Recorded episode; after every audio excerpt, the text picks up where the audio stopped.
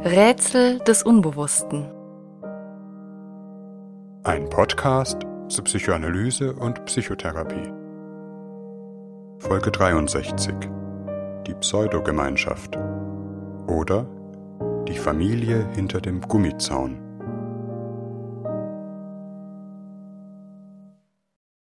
Für manche ist sie ein Schrecknis, für andere der Inbegriff von Sehnsucht und Geborgenheit die Familie.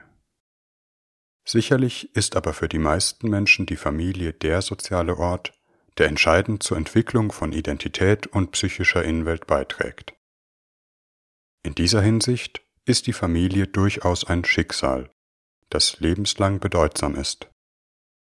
Psychoanalytikerinnen und Psychoanalytiker, wenngleich sie häufig Zweierbeziehungen Mutter Kind, Therapeut Analysant ins Zentrum rücken, haben sich auf sehr unterschiedliche Weise mit der tiefen Psychologie der Familie beschäftigt.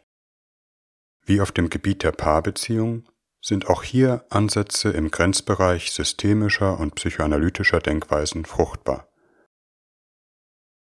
Wir möchten uns in dieser Folge auf eine bestimmte Form der Familienkommunikation konzentrieren, die von dem Psychoanalytiker Lyman Wine und Kollegen unter dem Titel der Pseudogemeinschaft bzw. der Pseudo-Gegenseitigkeit konzeptualisiert wurde. Dabei geht es um Familienstrukturen, die oftmals sehr konfliktträchtig, wenngleich für die Betroffenen schwer zu durchdringen sind. Denn es handelt sich nicht unbedingt um nach außen hin auffällige Familiensysteme, und auch für die Familienmitglieder scheint alles wie normal und selbstverständlich. Dennoch ist in die Kommunikation innerhalb der Familie etwas Zwingendes, mithin Gewaltsames eingelassen, das aber für alle meist kaum zu greifen ist. Es eskalieren immer wieder heftige Konflikte, die die Familie zu zerreißen scheinen. Zugleich weist das Familiensystem eine enorme Elastizität bzw. einen Sog auf, bringt Bruchlinien schnell wieder zum Verschwinden, ohne die Konflikte wirklich grundlegend zu lösen. Wine beschrieb die extremen Ausprägungen dieser Familienstruktur in Zusammenhang mit dem Ausbruch einer schizophrenen Erkrankung bei einem Familienmitglied. Doch dieser Zusammenhang ist sehr umstritten. Sicherlich ist der Ursprung schizophrener Erkrankungen viel zu heterogen, um ihn auf bestimmte psychosoziale Auslöser zurückzuführen, auch gibt es dafür nicht einen Schuldigen, den man in der Familie suchen könnte.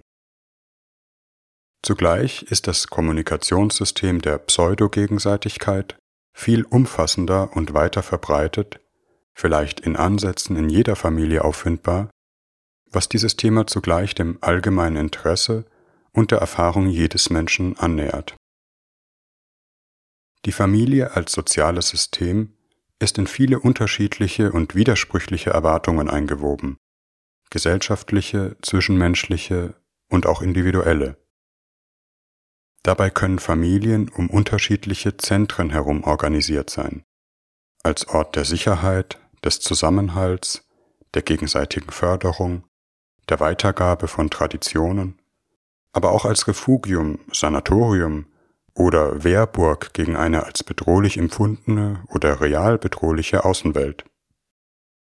Wie in jeder Gemeinschaft ist auch in Familien für die Entwicklung und das Wohlbefinden ihrer Mitglieder entscheidend, wie sehr es gelingt, widersprüchliche Tendenzen auszutarieren. Ein Ideal von Gemeinschaft lautet vielleicht, es ist möglich, zusammen zu sein, eine besondere Verbundenheit herzustellen, einen festen Platz im zwischenmenschlichen Gefüge zu haben, zugleich aber jedes Individuum in seinen eigenen Grenzen, seiner Eigenart, auch in seiner Andersartigkeit anzuerkennen. Das Ideal menschlicher Gemeinschaft ist vielleicht nicht die totale und ewig währende Harmonie, die Verschmelzung aller Menschen, sondern, um einen Begriff aus der Bindungstheorie aufzugreifen, das Prinzip Rupture and Repair, Bruch und Reparatur.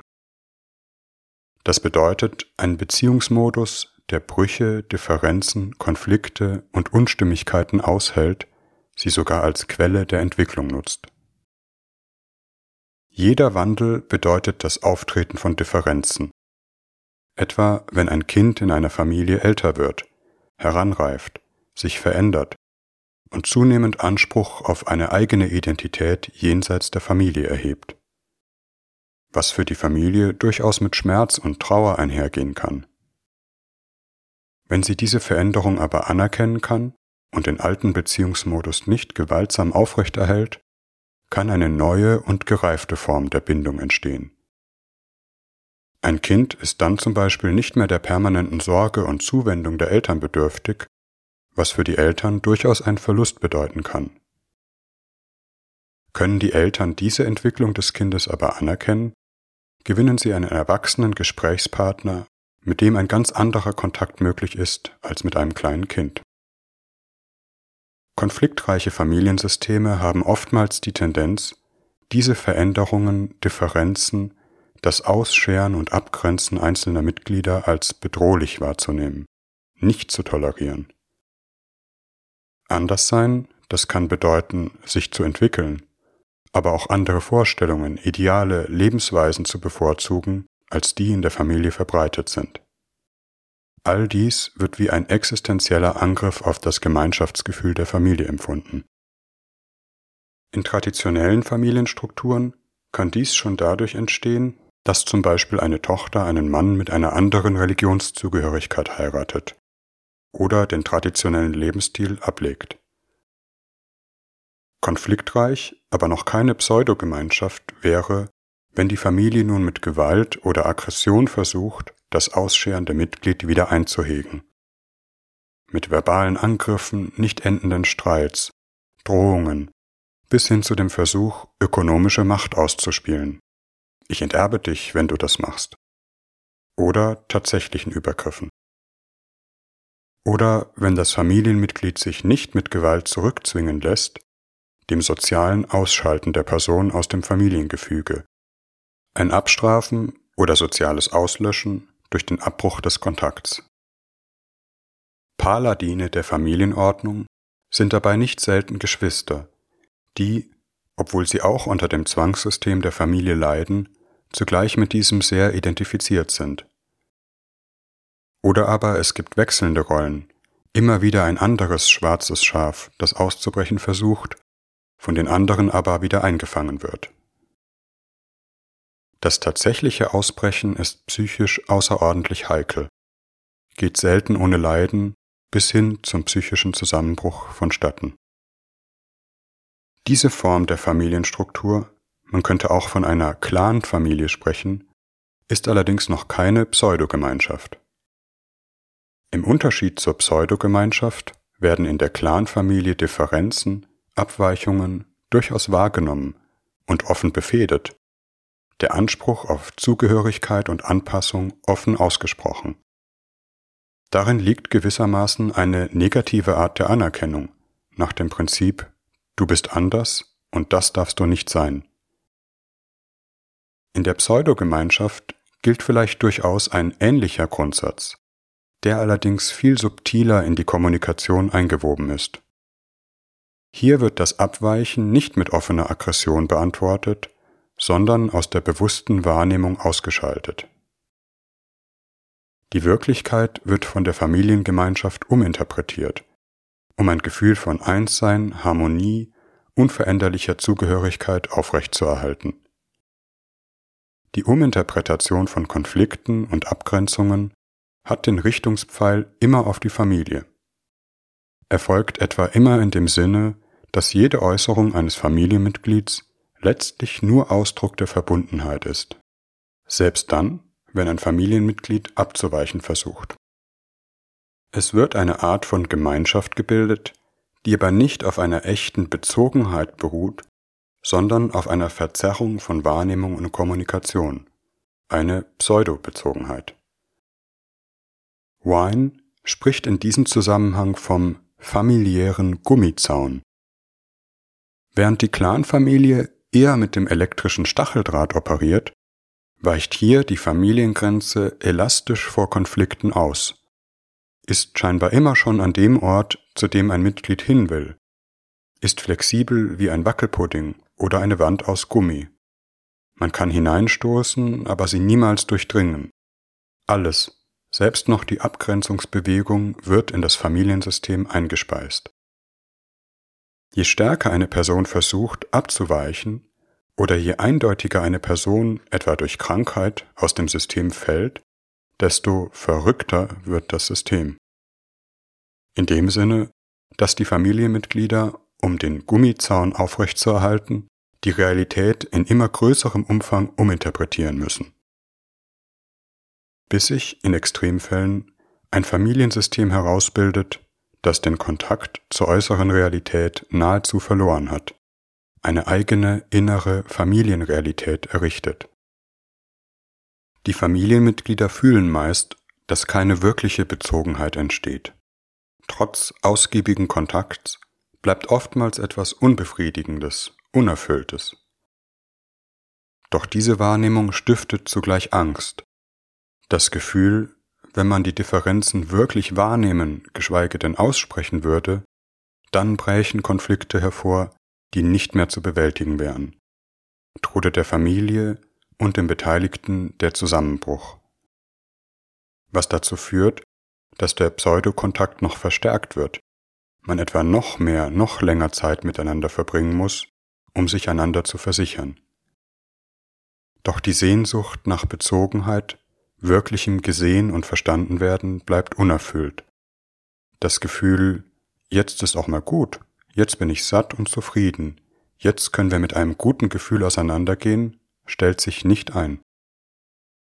Die Fähigkeit, sich nach einem Zusammensein wieder zu lösen, ist ein Kennzeichen echter Bezogenheit, wie zu einem echten Sattsein gehört, dass man nicht mehr weiter ist.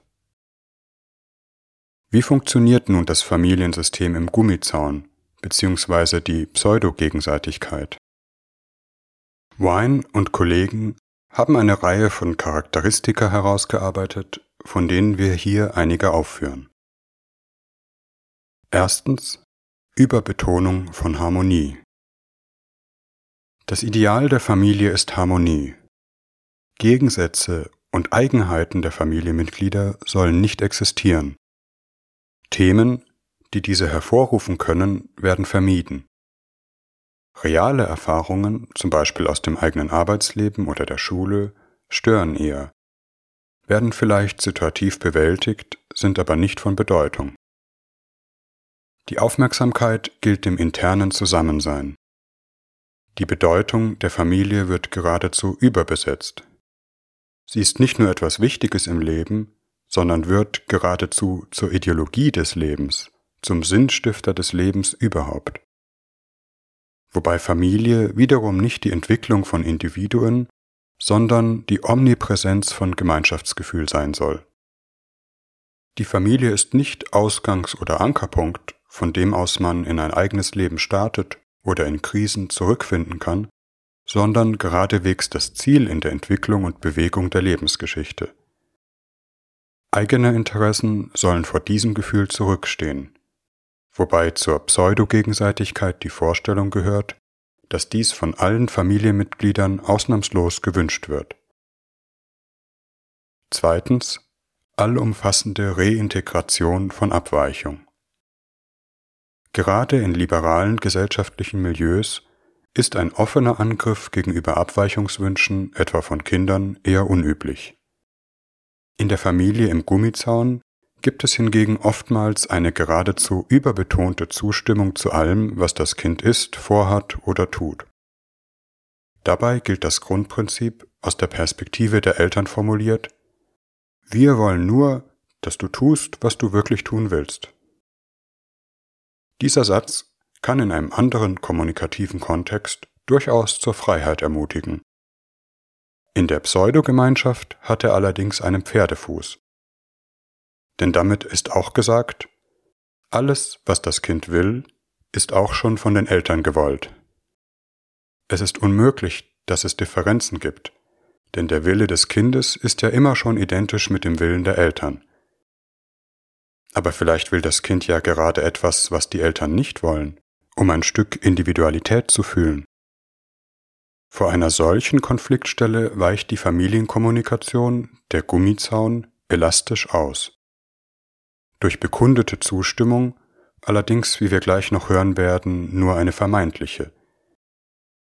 Die Zustimmung soll nicht zur Loslösung animieren und zu einer eigenen Identität in Abgrenzung zur Familie, sondern kommunikativ Konfliktstellen vermeiden.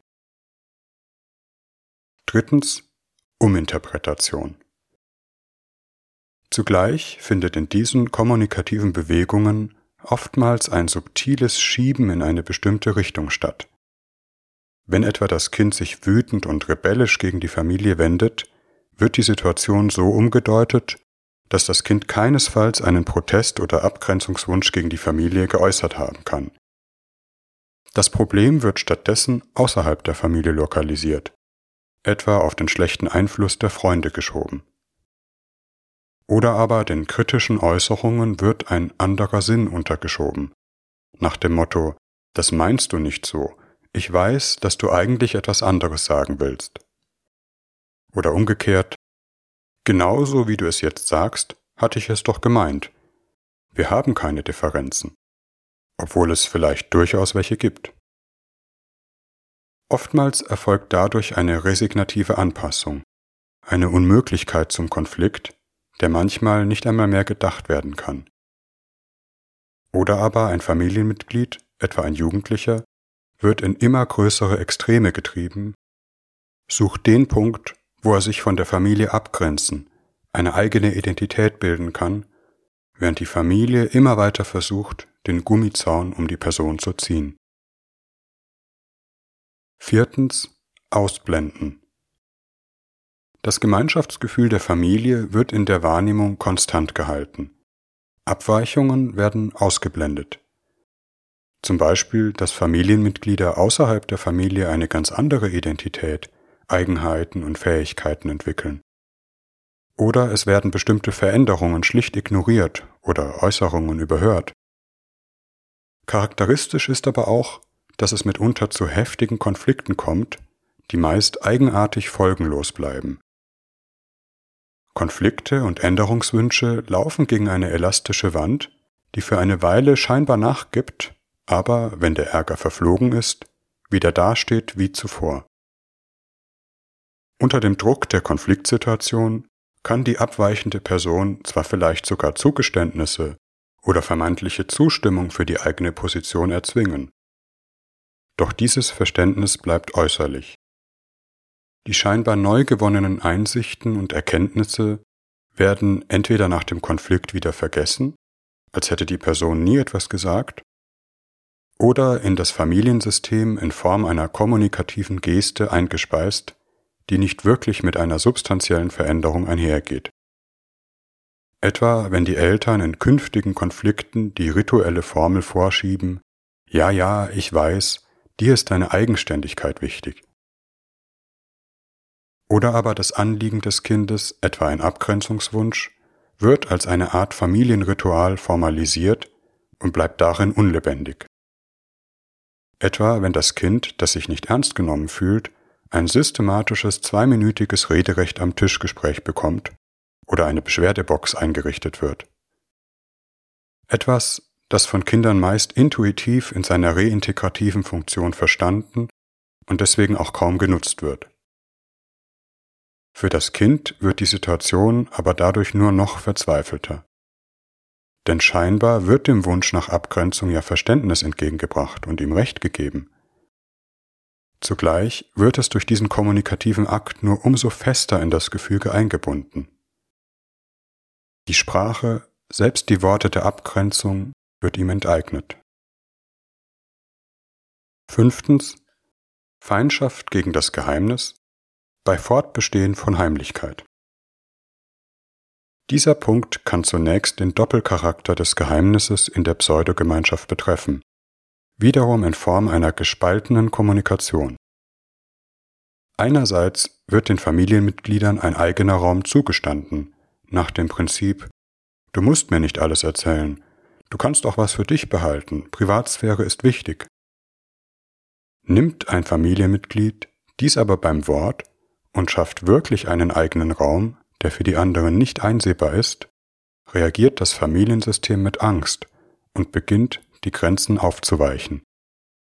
Dies geschieht oftmals wiederum im Medium subtiler Kommunikation, also nicht offener Aggression oder Konfrontation, sondern heimlich lenkend, subtil nachfragen, Verlockungen, überzeugenden und vermeintlich rationalen Argumentationsketten, nach dem Prinzip Wohn doch bei uns, das ist viel günstiger. Nehmen wir den Kredit doch gemeinsam als Familie auf, das spart Steuern und so fort. Wenn das nicht wirkt, können Sätze fallen wie Du erzählst ja gar nichts mehr, ich weiß nichts mehr von dir. Oftmals werden aber auch Differenzen nur heimlich gelebt, zum Beispiel nach dem Prinzip Eigentlich stimme ich XY nicht zu, aber das habe ich nicht offen gesagt, das würde ihn zu sehr aufregen. Daraus entsteht aber für alle Beteiligten eine große Unsicherheit darüber, was der andere wirklich über einen denkt, wie er wirklich zu einem steht. Das, was gesagt wird, dies die Krux der Pseudogemeinschaft, ist nicht unbedingt das, was wirklich gedacht, gefühlt oder gemeint ist. Aus dieser Unsicherheit kann geradezu ein paranoides Moment entstehen. Man hat Angst, dass der andere heimlich doch aus der Familie abweicht, anders ist, weshalb die Beteiligten es manchmal nicht unterlassen können, hier übergriffig nachzuspionieren und nachzuforschen. Oftmals fällt es Familienmitgliedern sehr schwer, überhaupt einen eigenen Bereich abzugrenzen, etwas im eigenen Raum und für sich zu behalten.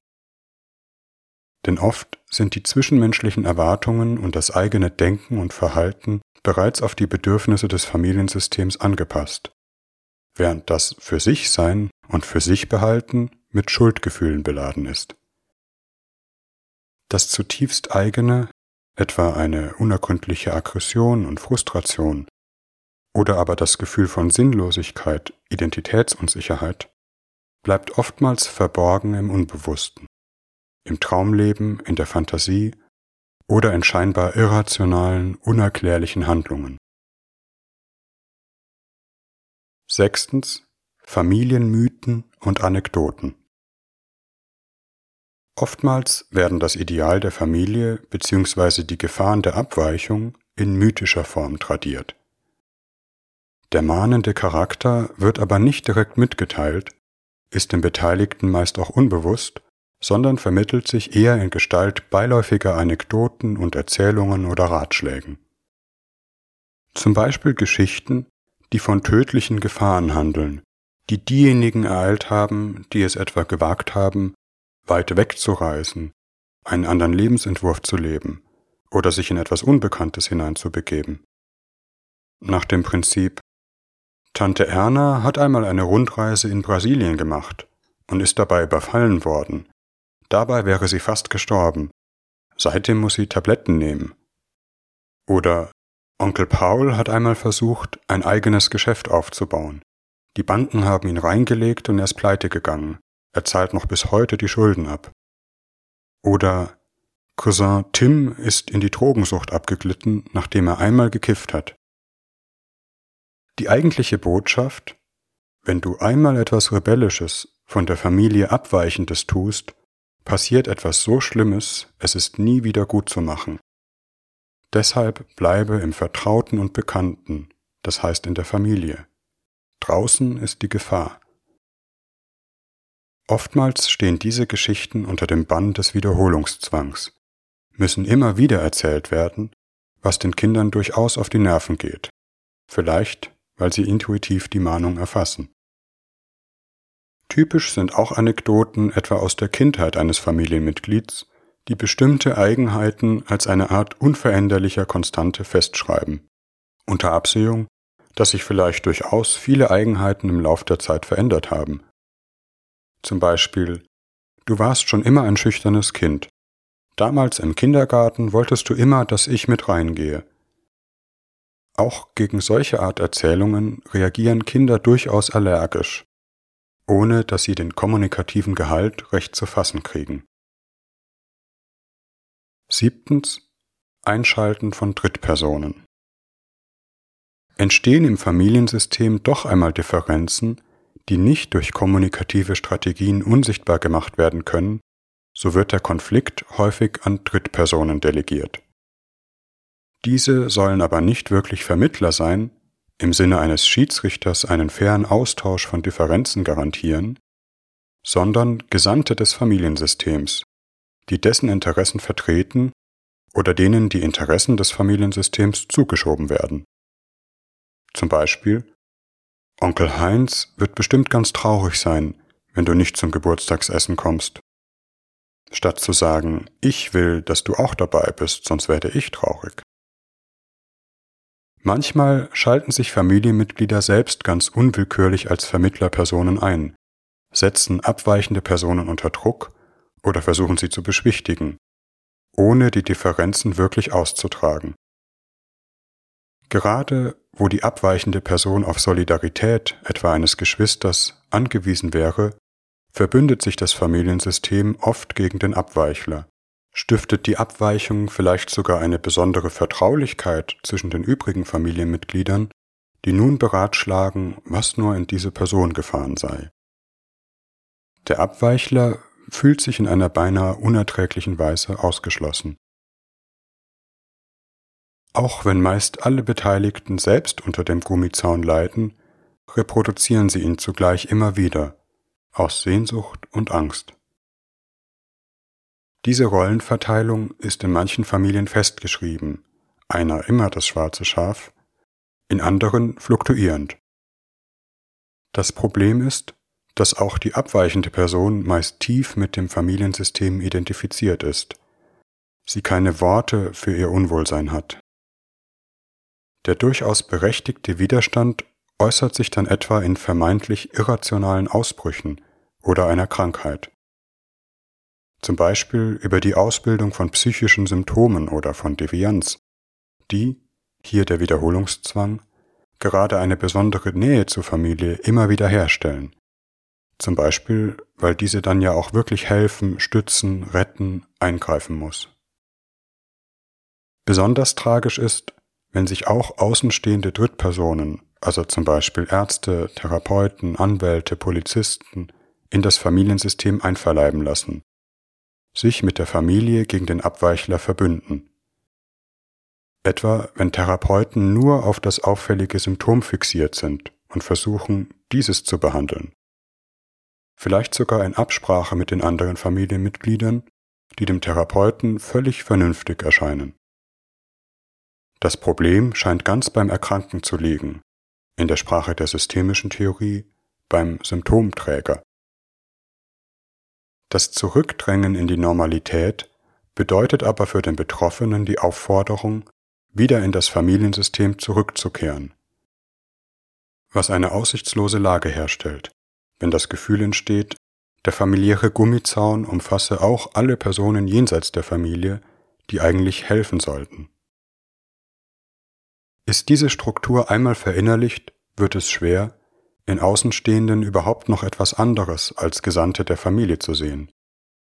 Ein wohl bekanntes Problem aus der therapeutischen Arbeit mit Kindern und Jugendlichen. Achtens Delegation von Schuld. Sündenbockmechanismen. Weigert sich eine Drittperson, sich im Sinne des Familiensystems verwenden zu lassen, etwa ein Therapeut, der durchaus Verständnis für die Abgrenzungswünsche aufbringt, wird dieser schnell zum Sündenbock.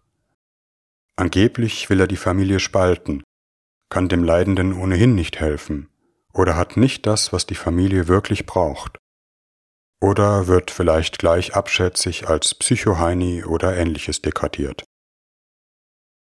Die vermeintlichen Brüche im Familiensystem werden dem verderblichen Einfluss von Enemy Aliens, Außenstehenden, zugeschrieben. Oder aber das im Familiensystem entstandene Symptom wird selbst zu einer Art feindlichen Macht erklärt, welche die Familienharmonie stört. Zum Beispiel, das kommt alles von seiner Computersucht. Das heißt, wenn die Sucht nicht wäre, dann würde die Person sich willig in die Familienharmonie fügen, dann wäre alles gut. Dabei ist die Sucht etwa von Jugendlichen ja meist gerade das Symptom des Familiensystems. Leistet eine Person aber trotz aller Reintegrationsversuche Widerstand oder verschanzt sich in Sucht und Krankheit, droht sie selbst zum Sündenbock zu werden, Alle Probleme in der Familie scheinen nur von der auffälligen Person herzurühren. Die Familie arbeitet sich obsessiv daran ab. Wie alle Sündenbockmechanismen stiftet dies wiederum eine besondere Verbundenheit in der Familie. Der Ausschluss Einzelner kann letztlich der Stabilisierung des ganzen Systems dienen, weshalb in manchen Familien immerzu ein schwarzes Schaf gebraucht wird. An den Grenzen des Gummizauns lauern meist eskalative Konflikte, die Dekompensation des Familiensystems bzw. einzelner Personen. Mama bricht zusammen, wenn du so weitermachst. Oder die latente Drohung wird schließlich doch manifest. Die Pseudogemeinschaft verwandelt sich in die Clanfamilie. Drohungen, Beschuldigungen oder das systematische Erzeugen von schlechten Gewissen und Schuldgefühlen, nach dem Prinzip, was tust du uns hier an, nach allem, was wir für dich getan haben. Es kann zu offenen Übergriffen kommen, die Privatsphäre wird missachtet, Grenzen überrannt. Die Gewalt, die in der Pseudogegenseitigkeit latent gebunden war, wird manifest. Jenseits des Gummizauns liegt nicht etwas anderes, sondern ein Nichts. Vor diesem fürchten sich alle Beteiligten. Der Gummizaun umschließt eine Angstgemeinschaft. Und in dieses Nichts wird der Abtrünnige, der sich nicht wieder eingliedern lässt, verstoßen. Oftmals reißt dann der Kontakt, wird die Person verbannt, der Kontakt genichtet, was von beiden Seiten ausgehen kann. Es scheint keine Möglichkeit für einen neuen, anderen Kontakt zu geben, sondern nur ein In or Out. Darin liegt etwas Tragisches, denn oftmals wäre die einzige Möglichkeit, die Beziehung fortzuführen und zu entwickeln, ein In and Out. Die Schwierigkeit, sich aus einem familiären Gummizaun zu lösen, ist offenbar. Es verlangt ein hohes Maß an Ich-Stärke und Durchsetzungskraft, die sich aber gerade durch die familiären Erfahrungen nur schwer entwickeln können. Die abweichende Person zweifelt an ihrer Wahrnehmung, die Familie scheint wie ein übermächtiges Wesen, das vielleicht doch recht hat? Oftmals flüchtet sich die abweichende Person letztlich doch immer wieder zurück in die Familie, ist unbewusst mit der Befürchtung identifiziert, ohne die Familie nicht existieren zu können, in ein Nichts zu fallen. Die Sehnsucht nach einer Familie, die einen sieht und das eigene Wesen anerkennt, wird gegen alle anders laufenden Erfahrungen aufrechterhalten. Es werden immer wieder neue Versuche unternommen, doch noch das zu finden, was man sich von der eigenen Familie so ersehnt, und stößt immer wieder auf dieselbe unbegriffene Enttäuschung. Häufig ist in solchen Familienstrukturen ein transgenerationales Trauma wirksam, von dem das Gewaltsame ausgeht, aber auch die panische, in Wahrheit traumatische Angst. Einst war die Bedrohung, das tödliche Nichts jenseits der Familie vielleicht eine reale Erfahrung, die gesellschaftliche Bedingung für einen Individualisierungsprozess, das heißt einer Loslösung und Abgrenzung eines einzelnen Menschen von der Familie, ist eine stabile gesellschaftliche Ordnung. Während in anomischen Gesellschaften Krieg, Gesetzlosigkeit, die Familie oder der Clan gegebenenfalls der einzige Schutzraum ist, jenseits davon Gewalt, Vernichtung, Trauma. Doch wie wir in den Folgen 34 bis 36 gehört haben, besteht die fatale Dynamik von Traumata gerade in einer Verinnerlichung der Gewalt, der sogenannten Introjektion des Traumas, die als kommunikative Gewalt in der Familie lebendig bleibt und weitergegeben wird. Die ganze Familie ist vielleicht einem, psychoanalytisch gesprochen, omnipotenten Familienobjekt ausgesetzt, vor dem man sich fürchtet das eine tyrannische Ordnung errichtet.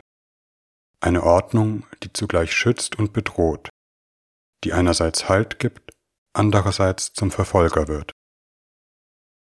Wie in anderen Feldern, so gilt auch hier, dass eine Veränderung nur durch das Verstehen möglich werden kann, durch das allmähliche Entwickeln von Begriffen, das Finden einer Sprache, dem entstehenden Vertrauen in das eigene Denken und die eigene Wahrnehmung. Zur Entwicklung einer eigenen Identität, zur Individuation bedarf es oftmals eines Schutzraums jenseits der Familie, der dieser nicht zugänglich ist, etwas wirklich Eigenes bleibt. Und dies kann ja durchaus ein therapeutischer Raum sein. Und die Entwicklung eines Familienmitglieds kann manchmal auch Anstoß für eine Entwicklung der ganzen Familie sein.